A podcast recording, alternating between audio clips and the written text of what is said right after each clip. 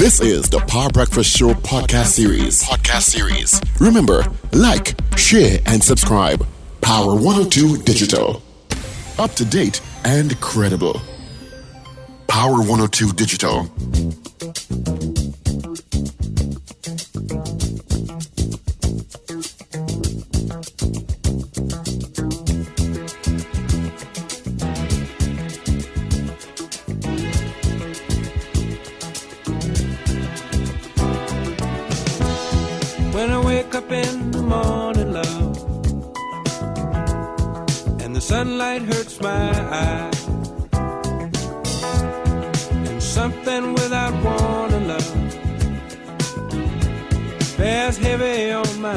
Recording in progress.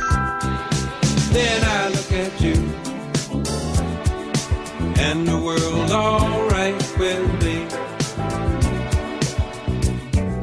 Just one look at you, and I know it's gonna be a lovely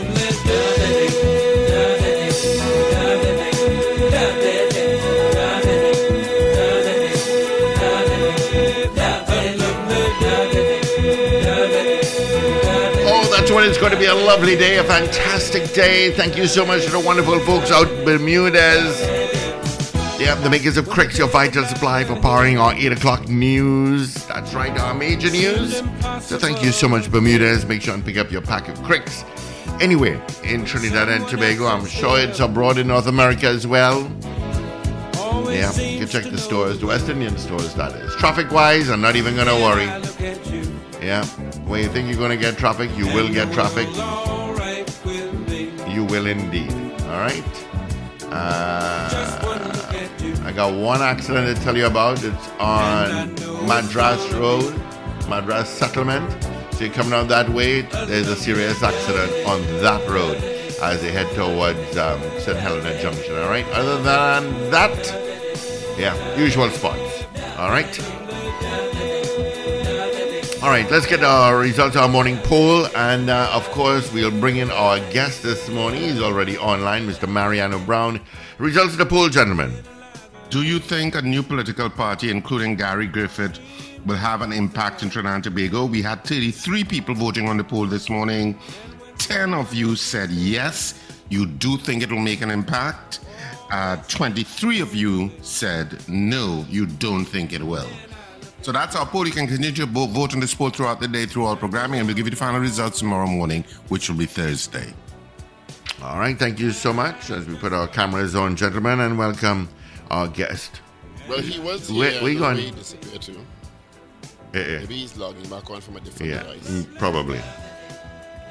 I, I think I think a political party involving Gary Griffith will have some impact. Uh, whether it will win a seat or not is a different matter. I think it takes a lot for a party to be able to make inroads in this country to win a seat as a third party, as a new party. The incumbents, the PNM and the UNC, are very strong and have very strong footholds in most of the country now. And um, but then look what happened in Tobago. But some may argue that Tobago is a different conversation. You know, so we'll see how it goes. Um, Mr. Browne is logging back. Yeah, I see that. So I, I don't know. I just think it's very difficult to, Yeah. to make inroads in, in the in the seats currently controlled as, as core safe seats from the uh, two in, the two main incumbents. I mean, the COP did make some inroads, but I think that's now a done deal. I'd Yeah. be surprised if the COP actually still Yeah. Maybe we can ask our guest that. capital. Sorry. We could ask our guest, Mr. Mariano Browne, what he thinks. There you are. Good morning. Morning. Good How are you? Mr. Browne? Not too bad. And yourself? Not bad Pretty at good. all. Good to see you. Happy New Year again. Hi to you as well. And happy carnival and Happy- all the best for happy, Easter. Happy, happy no war. Happy Yeah, New boy. War. Yeah. Well, We just we just asked a, a poll question this morning. If we think if the audience thought that a new political party involving Guy Griffith as a third party will have make an impact in Trinidad and Tobago, what thinks you? Um, no. That was succinct. Yeah. yeah. Um, no. Why not? Not not not immediately. it, it takes about 10 years for a party to, to settle in and get trust because the whole thing is built on trust. The So what, evidence so what when a accounts for PDP then? What is what PDP? What do you mean? Tobago. But the PDP is a Tobagonian party. It's a Tobagonian situation. They were wrong for a little while, right? It didn't just happen. And Mr. Duke had a launching pad. It was called the PSA. So he's visible. He is known. Um, and there's a fair amount of disaffection in Tobago. It's a it, Tobago is a is not Tobago is a much smaller um, situation. It's a series of, of, of what you call it, villages that closely connected the West has, sorry, the East has never been very strong in terms of the PNM. Though it always has had uh, uh, an independent streak, right? And and um, I think Mr. Duke fed into that, right? So it's You- much more you know, closely you- interconnected with families. You said trust. Is it trust? People trust the PNM and the, and the UNC? Or is it that, as you said, it took a while, uh, they built a base? Well, the base, I guess, initially was based on trust, but it's just not tribalism now? Or that tribalism uh, a euphemism for trust? Or vice versa? Tribalism. Are you familiar? Yes, well, at the end of the day, trust starts off with all the basics, and the basics are about family, the people that you know. All right. So if it's tribal, that's and the, don't we say that the country votes in tribes? What what is the basis of the tribe? Race.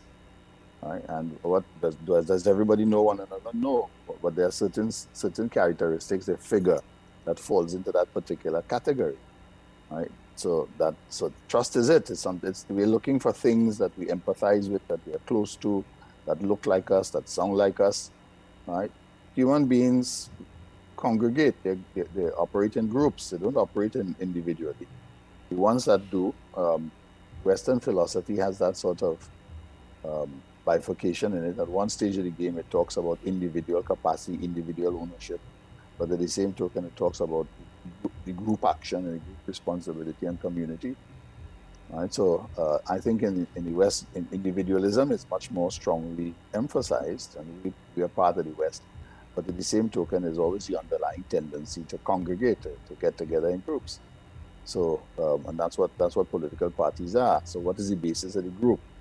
In other countries, the, the argument is the basis of philosophy, but you always find that that philosophy may, may surround itself with all different types of uh, uh, meanings, symbols. Right. So, I, I, I, I, I- think that Tobago is a little different. It's, it's much more homogeneous than Trinidad, um, for sure. Right. It doesn't suffer from the same um, racial compositions as Trinidad does. So you would find, I think, the penetration strategy that you use in Tobago is very different to the penetration strategy that you use in Trinidad. That's one of the reasons why PNM split it, well, virtually split itself into two recognizable parts. Right. Um, one called PNM and one called PNM Tobago. Right. It, it's something that they have to deal, that the, the party has to deal with as well. And I guess, the, the- as you said, the Tobago had been PNM for a while when it shifted at one point to, to, to NAR. But then the, the let down, the broken promises led to distrust after a while. Well, I, I don't know if it's a question of distrust. Tobago has been doing economically badly. Uh, it doesn't have industry as Trinidad does. The one thing that they have is tourism. And quite frankly, Tobago hasn't made up its mind in terms of how it's going to deal with tourism product.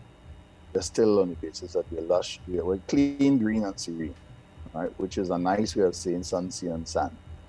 Right? We haven't developed tourism product. I mean, bottom line is if you go to Tobago, um, and you're a foreigner. You- what, what what are you going to see? Going to see beaches? Okay. Uh, there are forests, yes. Uh, what do we do for entertainment? If I wanted to go game fishing, I just assume that, that Tobago has game fishing. Uh, how many companies that are set up um, to carry me game fishing? They'll tell me that they'll carry me to the reef, but we know that the reef has suffered long-term damage. So it's a shadow of its former self. So we have the nylon pool. So that's that's a morning um, what else are we going to do? If you're a scuba diver, you'll go um, on the east coast, right? So you, and you have to you have to set up things for people to do. That's what tourism is about. They're about things to do, right? So you have to have activities. It's about the experience. What? the experience has separate from from because as, as you say, you, you want beach, you can get beach in Barbados. You want this, you can get that in Jamaica. What do we offer that's unique in addition to the sea and Well, sand, especially yeah, being well- this far this far south? Well, yeah, and I, I do I do what you go, and that that that that's the trick. That's the that's what that's what they have to make up their minds about in terms of what they're selling. All right. Um, and uh, quite frankly, you know, you know, they say this is what we say we have, but the moral stories. You have to make it a product. Right. You have to have things for people to do, and, and this is what I'm saying. Tourism is about the idea of tourism is you come to the big one, you relax. That's not necessarily what people go to go on go on holiday for they go on holiday to do different things, uh, a change of scene for X, Y, and Z. So you have to you have to position, you have to position, you have to sell a product. That's that's my point. That's, that's the only point I make with regard to Speaking of spending product, our product is oil and gas. Prices are high. Uh, Yeah. and of course, we discussed in detail about the, the war in, in Ukraine, Russia war and the impact on, on energy prices. Give us your, your overall perspective to start the conversation, please. Well, I think what's what's going to matter is how long is the war going to last, and, and and by definition, therefore, the how long will the instability and uncertainty in the international markets last? Um, let's put it this way: prices were recovering. What we've had is a spike in prices. The difficulty is that Trinidad is not necessarily in the best position to recover or alternatively to benefit from those prices. Why? Well, um, despite the, the, the, very optimistic statements in the budget speech with regard to gas production between 2018 and, and now, um, the reality is that the production of natural gas has fallen. Uh, if you just look at the numbers for last year, for example, we started off in January an average production number of 3 billion barrel, uh, sorry, um, cubic feet a day. Um, and then at the end of November, the average for November was 2.3 billion cubic feet a day. Right? There's, there's a reason why Train 1 is not operating. There's just not enough gas to operate it. Um, in addition, as much as you know that, that the government has said that the re- reason for closure of the plants, there are two reasons why the plants were closed. One, um, the price of the, the new contract price at the time for gas was higher than the sale proceeds um, to be generated by that gas. So the plants closed in. There was also an issue with regard to adequacy of supply. Right now that the prices are substantially high, particularly in the petrochemical sector, um, the plants have reopened. They're operating at, uh, at at less than what one would call an efficient plant capacity because of the lower gas supply. But that has been more than compensated for by the increase in price. But price and, and revenue is a function of volume multiplied by price. So if you have lower volumes and higher prices, well, prices have to go up by a sufficient amount to compensate for the decline in volumes. Um, and how long is that going to last? That's the question, because this is a this is a what you would call a, a, a windfall. This is a result of, of market conditions caused by a war. War so far, um, it had started before, but now because of the shortages as a result of, of, of, of the pandemic, but now we have a war which has pushed prices up. Now, the war will stop at some stage, and at some stages, prices will come back down. There are going to be um, there's going to be destruction in supply, and, and by destruction in supply, meaning that not everybody is going to be able to produce at the same volumes as they were able to produce, and that will keep prices up for a little while. But as sure as prices go up, they come back down. So we are faced with a longer term issue.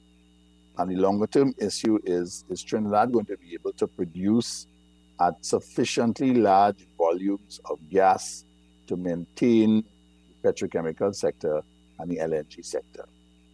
And that's the question. And quite frankly, the question at this stage of the game is we're not sure. It explains why the government has been going after Manatee. It explains why they've been going after Dragon and gas, which is in cross border gas, i.e., gas in Venezuela. Because the presumption is that if something goes wrong in Trinidad and Tobago's natural supply, um, then there are other areas of gas that we could get at. But of course, we've been negotiating for 20 years, and that hasn't happened as yet. So that tells us that that's not such an easy task. So that volume is going to be important moving forward, and that's the uncertain issue. So even if we have an increase in price, we, we know we've had a, a 40 year history. We know that prices go up prices come down. So that the bottom line is that you can't go ahead and just let the expenditure roll because at some stage of the game you'll have to pull your head in and you're not going to be able to do it. So what you have to do is what is maintainable. That's the issue. What can I comfortably spend on a long-term basis? What's the difference? What's the what we call the windfall? And the question is, how do I deal with the windfall? Windfalls can't go to pay salaries, for example. You can't make um, long-term decisions on the basis of short-term gains. So you have to isolate those short-term gains.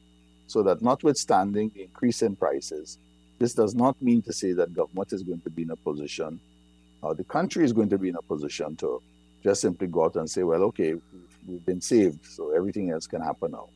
That, you know, that's what we have to look at. So the, the, the, is, the real issue from the point of view of gas and oil is how much reserves, um, how much can we extract on a long-term basis and continue to extract, what is maintainable. And just to just just a couple months ago, we were talking about climate change and the change in the energy situation, and that we would need to uh, that gas is a sunset, gas and, and oil are sunset industries, and we have to transition. You know, we're talking about how we could profit from it in the short run, but that still remains a long-term issue. So that we have to consider what is maintainable earnings, right? and we have to live on maintainable earnings, right? And the difference, we have to decide how we're going to treat with that. Is that going to be used to fix the infrastructure? Is that going to be used to fix water? Is that going to use to fix roads? You know, those are the kinds of issues that we have to talk about. Managing on maintainable income. What is maintainable income? Um, I know the, the IMF would recently have indicated that the, which is something that has been discussed, I mean, for a little while now, the issue of the exchange rate, and that they're saying that we are 20%, approximately 20% overvalued. Um, and of course, the, the newspapers this morning are saying that, quoting Imbert as saying that there's no devaluation planned for the Trinidad and Tobago dollar. How long can we navigate this issue of the exchange rate? Well, we've been navigating it for how many years? Six years. This is this is not a this is not a new phenomenon. Um, the the the IMF on page 46, I think, in the, in the technical desiderata, um, you'll find on page 46, there's a paragraph example and a graph which gives you the lower line is the is the actual number, um, the exchange rate as it exists, um, central bank rate that has been used. Okay, that's the selling rate. And then there are two other numbers, one which is called the nominal effective exchange rate, and the other one which is called the real effective exchange rate right? Well, both are statistical terms, and in real terms, what they're saying is um, they're talking about what in real exchange rate, for example, is when you consider the impact of inflation. So, for example, in terms of your major trading partners, you trade with them. What is your the inflation rate in your country? What is the inflation rate is theirs? And by definition, exchange rates are a sort of bellwether of uh, econom- of, of how an economy adjusts. So if your if your inflation rate is higher than this, it means that your purchasing power is deteriorating at a faster rate. At all stages of the game, the Trinidad and dollar is fluctuating. The Trinidadians, it appears constant. It isn't.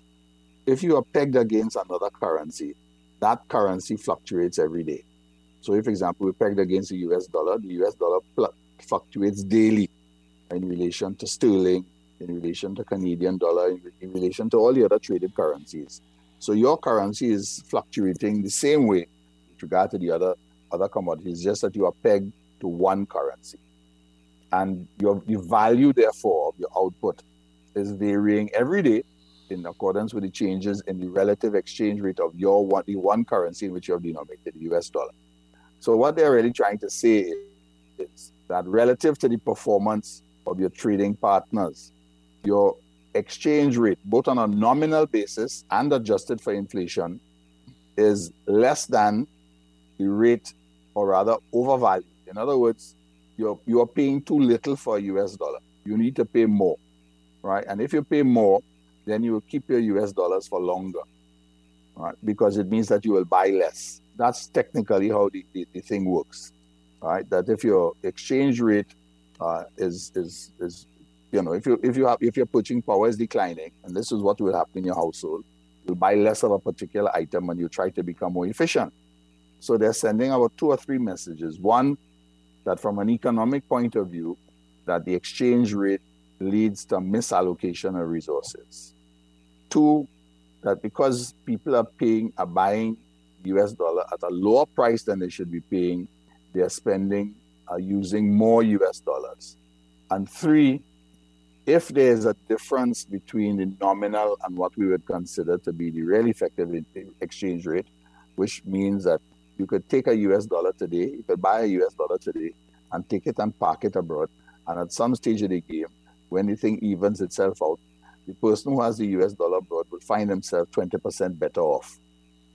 Right? Now, the implication of that is that you need to, your interest rates in your country are too low and they need to be bumped up.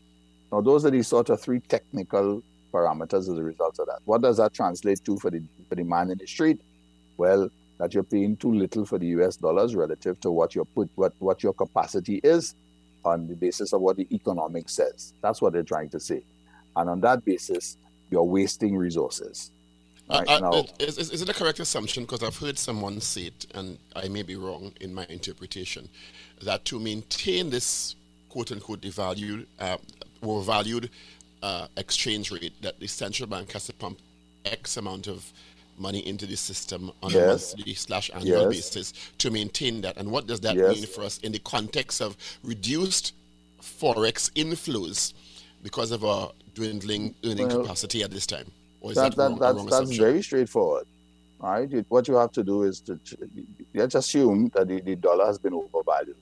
There are a couple of indices that will help us with that. One, as long as there's a black market rate, it tells us that the, the, the official rate is off. And the black market rate for some time has been about $7. Right? In some instances, it's, it's gone as, as far as 850 Right? Now, surprisingly, right, well, unsurprisingly, if you if you take if you were to multiply um, 6.87 multiplied by 1.2 1.20 something like that, which is what they calculate. Or there, there are statistical measures that you could use, and statistics. I mean, statistical recession, uh, regression analysis, and most of the things they can do to calculate those things. Right? And they actually give the numbers in the report on page 46. Well, you'll get a, a, a figure of about 825, which is about what the black market rate used to be. It has come down somewhat, and it's somewhere somewhere in seven plus. But we know that the, the, the, the, the figure and the black market is somewhere between uh, a minimum of 725 and somewhere up to eight something. Well, so it means that the number is not that the number that they calculate is not that far off. Now, what does that mean in real terms? Well, you start off when the gas price was high and when the budget was strong, meaning that government was earning a, a huge amount of revenue, um, and that figure was in 2014, and we know at the time that the reserves um, were 10.5 billion. But where are the reserves today? The reserves are somewhere south of 7 billion, so it's somewhere between 6.5 and 6.8. Right now, that includes almost a billion dollars that was a, literally a gift from the IMF in terms of special drawing rights, which form part of our official reserves. If you take that away, you're probably closer to about just about six or going below six. Well, it means between 2015, December 2015, and this used December 2015 as a benchmark, um, where we had $10.5 billion in reserves. The official reserves are now somewhere minus the, the, the IMF grant, um, somewhere around um, 6 billion, roughly. Well, you've lost 5 billion in, in, in, in, reserve, in reserves. That's what it translates to. And when you look at the numbers, we know that every year there's a thing called errors and omissions. And errors and omission, it means that money has been going out and we're not too certain why and what for. Right? But if you calculate all the numbers, errors and omission is the biggest number, is about one point somewhere between 1.5 and 1.8 billion US dollars a year. Right? Which means that exactly the point that I was making, people are taking money and parking it somewhere else. They're using it somewhere else in another country because they figure at some stage of the game, the number has to fall. Right? The, the exchange rate will have to change. And if the exchange rate changes, and say I have, I say I have hundred thousand dollars that I put in an account, and it's earning one percent. Well, it's earning one percent in Trinidad, so I, I'm not I'm not any worse off. But if the exchange rate changes, I get twenty percent one time.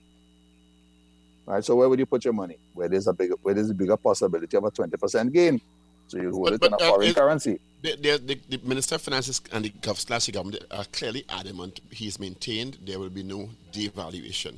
Let me Yeah, and that's a way. Is- political argument. Yeah, That's, is that's, there- that's not an economic argument. Is there an are there advantages because there there's a political fallout to the word devaluation in this country? I would prefer to an exchange rate adjustment. Are there advantages to the country at this time that we may not be looking at for that kind of adjustment? Well, here, here's the problem politically. Um, the economic policy of Trinidad and Tobago and the budgetary policy of Trinidad and Tobago has been built literally on one thing. Um, we, we will borrow to maintain, to keep the standard of living or to maintain government expenditure profile to kind of keep us in the same place. And um, we will wait for when prices rise. Well, prices have risen. This is what they were waiting on. All right, so here it is prices have risen. What's the real problem? Well, the volume of gas, the volume of oil um, is down. And that this spike, this, this price increase may be temporary. Right? We don't know how temporary. A year, two years, maybe three. And we then come back down to the long term maintainable price. The, the, the international numbers says the long-term maintainable price of, of oil is somewhere around between 75 and 80 dollars a barrel. All right, so that means uh, in terms of lifting costs, you have to manage your lifting costs to, to, to, to be able to compensate for that. But in the meantime, prices are high. We have got high, high, gotten high, got a higher income. But at the same token, when price, when energy prices go up, inflation starts because the energy price is a key literally to doing business in everything, right? Because it covers trans- goods have to be moved. You have to move them from point B. You have to bring you have to bring all the supplies in. You have to move the supplies out, right? So the, the underlying structural costs go up. When the underlying structural costs go up, they feed into demands and prices for almost all the other inputs, right? And we know that the world has been on an inflationary trend. Prior to the war, we know that the, there has been an inflationary trend across the world. It's not unique to Trinidad and Tobago, it's across the world. Now, if you have inflation coming into the domestic market and it's going up at a, a rate abroad, um, then it's going to feed into your market. Why? Because we import almost everything that we do. And if we import, then by definition, and the prices are higher, then um, its cost of living is going up. If you adjust the exchange rate, or there's an exchange rate adjustment at that time, you already have the underlying cost of inflation, right? So then if you adjust the rate of inflation, you push up prices even more. Because if everything is imported, then by definition, it's going to be affected by the new infl- inflated price. And if you increase the price at which you're going to pay for the item from the point of view of an exchange rate, well, you've just compounded the situation. That's the reason why, from a political perspective, that you're not going to do it. Now, consider the domestic situation. All right. I need to fix water. I need to fix roads. I need to improve my health care. I need to improve X. I need to improve Y. All of that are increased demands on the state's ability to spend. All right. Well, and how does the state get its revenue? The state gets its revenue from taxation. Right? And you can only tax profitable businesses. And in those circumstances, the question is, can you tax them more? And the answer is if they're paying more for food, they're paying more for transport, they're paying more for X, they're paying more for Y, the answer is no. Right? So that's the conundrum in which government has found itself. That the new increased prices for energy are positive. It probably means that it'll be an uptake in revenue. Not as much as they figured, but at the same token, there are a whole other number of price changes that the country is going to go through. So you can't just go and increase your. That's one of the reasons why people are sensitive to property tax. That's one of the reasons why they're sensitive to X or Y or Z, right? So because food and fuel are the basics in and rent are the basics in the diet of what you will consider to your middle and lower incomes, which is where the majority of people are. So you're talking about At the same token, a real fall in the value of their income. Their purchasing power is less. Right? So you can't increase taxes in that type of situation. And in the same token, I don't have the I don't have the capacity to to spend on all the other things and I or there are other things which need to be done. So if I have to increase water rates, I have to fix water, I have to increase water rates. Right? T&TEC is clearly underfunded. Right? The rates are too low. Right? So that's another issue. Right? Then your fuel costs going up at the pump, price of food going up, at the uh, price of food going up because it's imported. Those are difficult situations to deal with. In those circumstances, no government wants to talk about adjustment of an exchange rate. When the when the prime minister um, uh, spoke at Qatar in that conference, he referenced that Trinidad had a bad deal. Trinidad and had a bad deal with regard to how much we were getting for our gas, and and he figured that that deal had cost us billions of dollars. Um, I suppose my question is, how? What are the positives? that we can extract in terms of renegotiating those deals? And what are the positives in terms of the exploration that's taking place in the deep water that will, in the mi- middle to long term, accrue us some benefit? Or do you think that because of that sunset that's on oil and gas, that's really not going to be a substantive change in our fortunes? Well, sunset is sunset. We, we know we know that's where we are um, there's not likely to be. Uh, uh, you have to distinguish what is taking place in Ukraine is short term, short to medium term. In the life we're talking about, we're talking about the next 25 years. So if it lasts, uh, if, if it lasts one year, all right, um, it's still short term. It might be long for the people living in Ukraine, but short term. At some stage of the game, the markets are going to return to their normal that some, some return to normalcy. But in the meantime, everything else would have changed. And the, the pol- political and economic decisions are made in the now. But you have to take into consideration the strategic implication moving forward. Um, so the bottom line, energy, and there are going to be change, underlying changes in the energy sector. We, we have to consider what is the long-term growth capacity of that particular sector. All right. The reality is we have been we are a mature province. That's why the that's why the wells are falling. And in the case of gas, the gas wells will fall much more quickly than it would in oil. The errors that have been made in a, negoti- in a negotiating point, and that's one of the reasons why he says all the time they live in accordance with the agreements. All right. Well, that that that is a code for if you agreed a contract with me, right, for you to come and change it, you have to negotiate with me. And a negotiation is about what you are giving up and what I'm doing, what I'm giving up for, for both of us to get some benefit. Now, the mistakes that the Prime Minister has been talking about, and they raised a red flag at with regard to 2018, are not mistakes that were made in 2018. They were mistakes which were made when they were negotiated. So that negotiation would have taken place when? 1999. That's, that's 20 something years ago. But the point is, that is the basis for which the extraction is taking place. Now, correcting that, of course, is going to be very hard, especially when you're dealing with a multinational corporation. So, a government has to be clear about what pain it is going to take when it is making those decisions and what pain it is going to pass on. Right now, when you say that kind of thing in public, right, you give the expectation, as you are holding on to, that you could correct it. So, for example, um, 1999, so Trinidad is invested in LNG in two places. In train one, which is now closed, so your benefit from that is zero. In fact, it cost you $217 million. Right? And then your benefit is on train four, right? But two and three have no benefit. Who supplies the gas? Well, we're the two major shareholders, BP and Shell. Yeah, but you made those agreements in 1999. So even if you come back and you unitize and you put all of them back in position, what is a unitization agreement? A unitization agreement effectively is a merger. Right? A merger as well. We take the, all of them together and we dilute your what we put in in ours, you put in yours. This is the value of mine, this is the value of yours. What's the new percentage?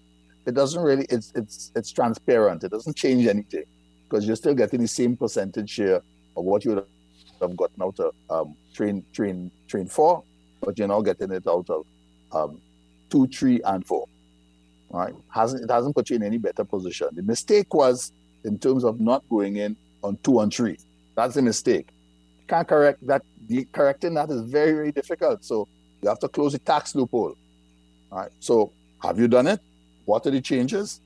Well, you're not dealing. You're not dealing with unsophisticated companies. You know, these people hire the best, and when they put stuff in position for you to reverse that, you have to do the same thing. And quite frankly, we haven't done and spent the money to do it.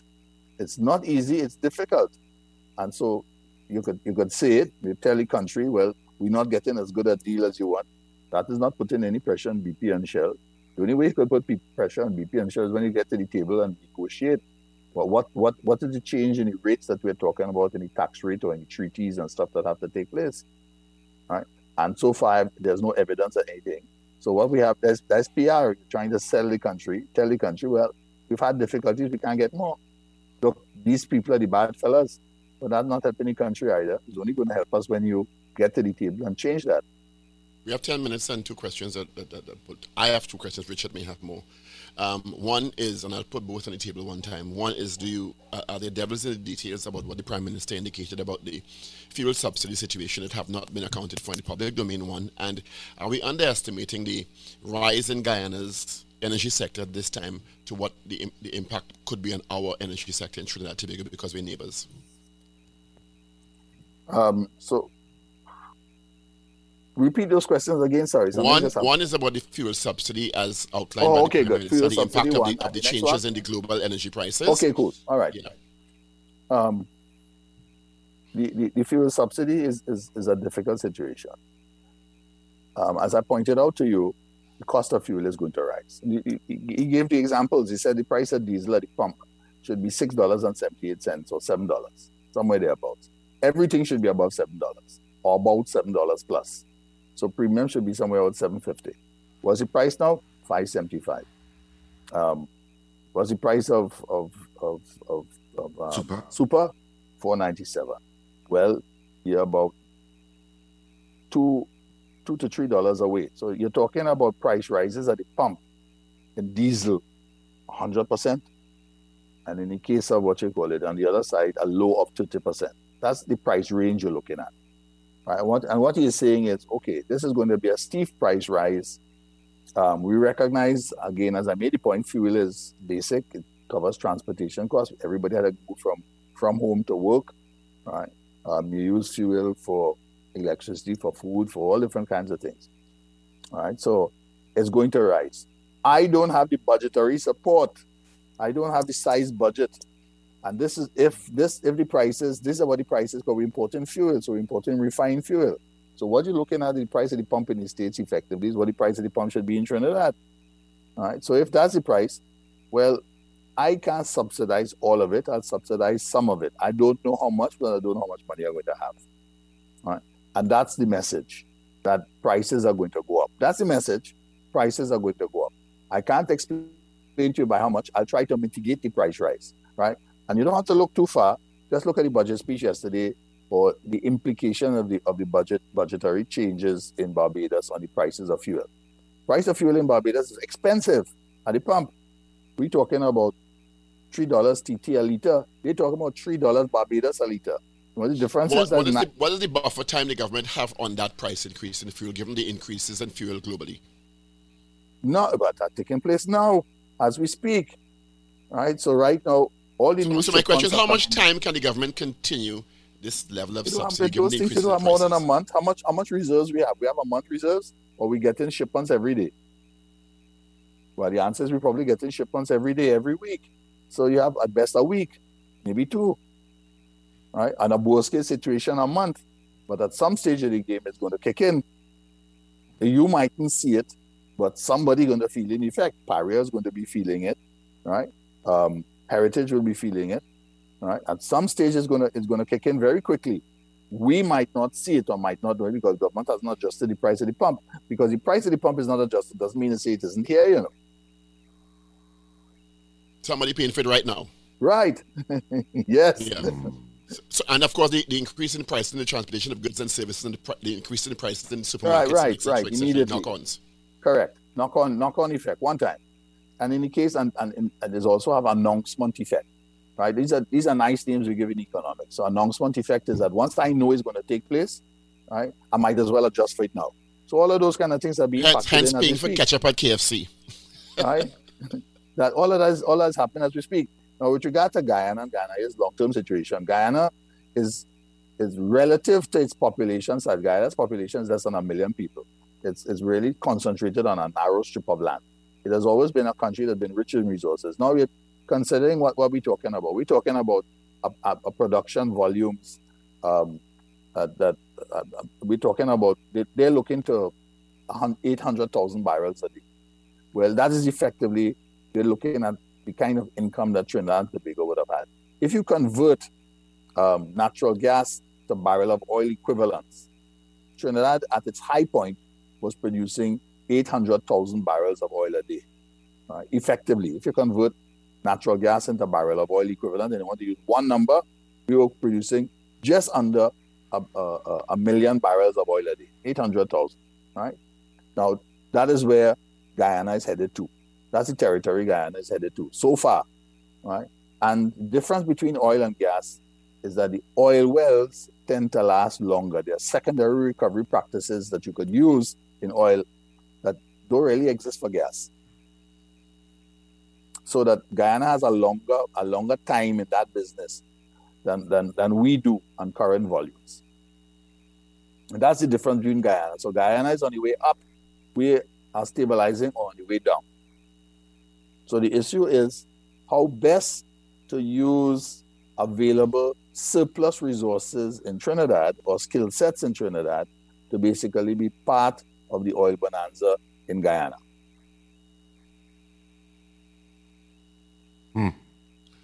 Do, in terms of the solar plants that have been announced, the the the is it, I, can't, I forget the name of the company, uh, Shell, BP, and the government of Trinidad and Tobago. Do you think we're pivoting to that in time, and what are the implications of that type of renewable energy pivot, which is I think five years down the road, if I'm not mistaken, to the energy grid and the energy uh, approach in Trinidad and Tobago? Well, I, I, the, the, two, the, the two things that we have to look at, you have to go back to fundamental economics. The point is we're way behind the eight ball where that is concerned. Why? Because there's been no incentive to move out of it. The, I mean, my students, I used to teach a little bit about energy economics.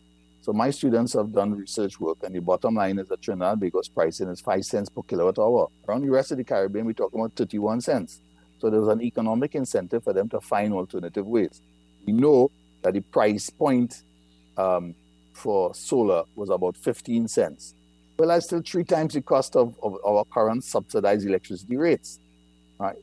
So the, the real difference will be made when we have to when we remove the subsidy from electricity. Then everybody will understand that if you could get solar, you could get solar and you could use wind, and you could use it at 15 US cents per kilowatt hour, right? and it's and it's and it's it's cheaper to maintain from that basis. Well, solar will take off. But the point is, the economic incentive to move into solar is not in Trinidad precisely because we have subsidized fuel rates. Right? That's that's that's a critical issue, and that's what that's one of the reasons why the T&TEC is suffering. Right. It, it pays for the gas, it pays has to pay open market prices for the gas, but it's selling it at fixed rates and fixed lower rates. Right. And at that stage of the game, well, if I'm buying at a high price, I have to pay a tolling arrangement to the to the PPPs um, who are providing electricity. And I'm selling it at five US cents, but I'm paying seven cents or eight cents. Well, T&TEC is in a jam. And at the same token, we're sending all the wrong signals to the market. The price should be somewhere. We know that the price, the cost should be around 15 cents, minimum, minimum 10, minimum 10. And that's my estimate, but I, that, I'm not putting my hat on it. So let's just say we'll go with the, the, the estimate, say about 15 cents. Well, that's that's a 300% increase because we've been subsidizing it all the time. There's a reason why what happened uh, a couple of weeks ago, you know, right? T&TEC um, took too took too long because they didn't have the cash flow because they couldn't get help from government in terms of the acquisition, the rights away, so that they were they were dependent too much on one line when they should have had multiple lines. Trinidad and was never meant to be dependent on TGU. TGU was meant to supply the aluminum smelter. right? Now, that decision was uh, 14 years ago, right? So 14 years ago, we know, I mean, or 10 years ago, we knew that we were going to run into this problem. Well, we had 10 years to fix it. We haven't fixed it because we, again, the, the, the, the electricity companies under resourced. Uh, uh, can I ask you a political question? Yes. I guess all the questions we ask this morning are political anyway. In some Ultimately, way. money always end up in politics. yes. So, so uh, there's a an uh, all-day cabinet meeting today. It strikes okay. me as quite curious, you know, mm-hmm. an, uh, an all-day meeting. I said, okay, uh, what is the greatest challenge facing the government at this time? In, in the realm of all that's happening, there's a lot that happened. That we're coming out of the pandemic. The clinical death toll was high, and a lot has happened in the last month or so that the government has had to deal with the Paria situation, the Venezuelan situation. What is the government's biggest challenge at this time in this country? Well, these challenges always come back down to one thing. All challenges, all all decisions show themselves up in terms of economic issues. And economic issue is what is the budgetary capacity of the government of Trinidad and Tobago to solve or alternatively to address some of these problems? To what extent can they address it? That's the issue. So, and he said it very clearly. Um, uh, we, we, in, these are the prices that we're facing, and and and that the mere fact that he had that conversation this is last week Tuesday, it means that when we are buying fuel, we don't buy fuel today for today. You know, you have to make arrangements. So they have forward contracts, right, for delivery. Right, the price of that, the price of those contracts could change on the water, depending upon market conditions. It shouldn't happen, but it could happen. So in those situations, the prices that we're looking at in international market are having a direct and immediate impact on the prices that Paria is facing. If Paria is facing that crisis, if Paria is facing a financial crisis, it has to see for itself. If it is and if it is selling gas at one price and buying it at another, right? That immediate government is a hundred percent shareholder. That immediately translates into a budgetary problem. That's how he knows about it. That's how he could give you the numbers because Paria has, has been living this for the last since the war started. Right, so that translates immediately into a budgetary situation. How far more do you expect food prices to continue to rise? Given I, no, I, I, I, no, I can't give you any of that. I can't. I can't do our crystal ball. I can't tell you what how I think the prices are going to go. Right. The moral of the story, um, I think that, that my my information has it that um, my, our friends in the Middle East are looking to make as much money as they can out of this. So as far as they're concerned, the prices should go up. Right. Now, if that is the case, that has in, a that that has a continued problem for Paria and by definition for the government of Trinidad and Tobago and by definition for the fuel subsidy. Yeah. Do you think that the, that the government then uh, I mean I mean I'm getting from you that the government has no choice but to remove, if not all, at least some of the subsidy that is on oh, fuel. no, that, that, I don't think there's any choice in that. Right. Yeah. Now, the, the minister, the, the measure is that the minister was saying all the time that we'd go to fluctuating when that, that's when the prices were low, right? He had the opportunity to do that. He didn't do it, right? All the legislation is in position. Now the prices are high, right? Well, go and tell the population you're going to face the real prices at the pump. Well, that, that who's going to do that? And that's the real, that's political issue. You haven't done it for, you didn't do it for six years, right? And, and, and you're going to do it in one week. Well, hmm. and that's the political problem. How much, uh, and I know we, we're closing off to the point of the interview at this point, um, but just looking at the international picture with the war in Ukraine and the Russian invasion of Ukraine, um, which has to be a, a concern for economists around the world because it's uncertain and businesses don't like uncertainty. Correct. Um, um, do you, how much of a r- risk you think this can extend to being a world war? Um, in terms well, of how you're looking war, at it? The, the, immediate, the, the, immediate what you call the choices, and they, they, will do whatever is required to avoid a world war. Because quite frankly, all of those sanctions that affect Russia affect the rest of us. We are going. The world is going to pay for this war at the pump. Right, that's what's taking place. Russia, I mean, and, and Russia and, and, and people forget that Russia was only oil and gas. Well, just think about fertilizer. Just think about food, right? Russia and Belarus between themselves produce 40% of the world's potash. That means that the price of food and the price the price of fertilizer will go through the roof. It's already through the roof. It's just that we are not seeing the prices. Those are taking place in markets that we don't know. Right? So that the, the real issue here is whether the world is going to see a recession. That's the issue. Right? That's the point. That's the that's the real difficulty. I think they will do as much as is required because a nuclear war nobody wins. Everybody knows that. So somebody has to give up something. Right? And quite frankly, the West is going to have to give up a lot at this stage of the game. But they're trying to make it um, trying to make Russia pay a price for that. Right? But the, the, the real economic cost is a recession. That's where we are. Okay. That's where we'll have to leave it this morning. But Yeah. thank you so much, Mariano Browne, for the conversation. Thank you so much. Thank you for the time. All right. All the best to you. Have a great day. All right, bye. All right. Bye bye. All right. Of course, that was. Recording stopped. Thank you, Dorothy. Uh, Mariano Browne speaking with us here on the Power Breakfast Show. All right. Let's get into our news brief. Thank you for choosing Power 102 Digital. Listen every weekday for our live show starting at 6 a.m. Remember, like, share, and subscribe. Power 102 Digital.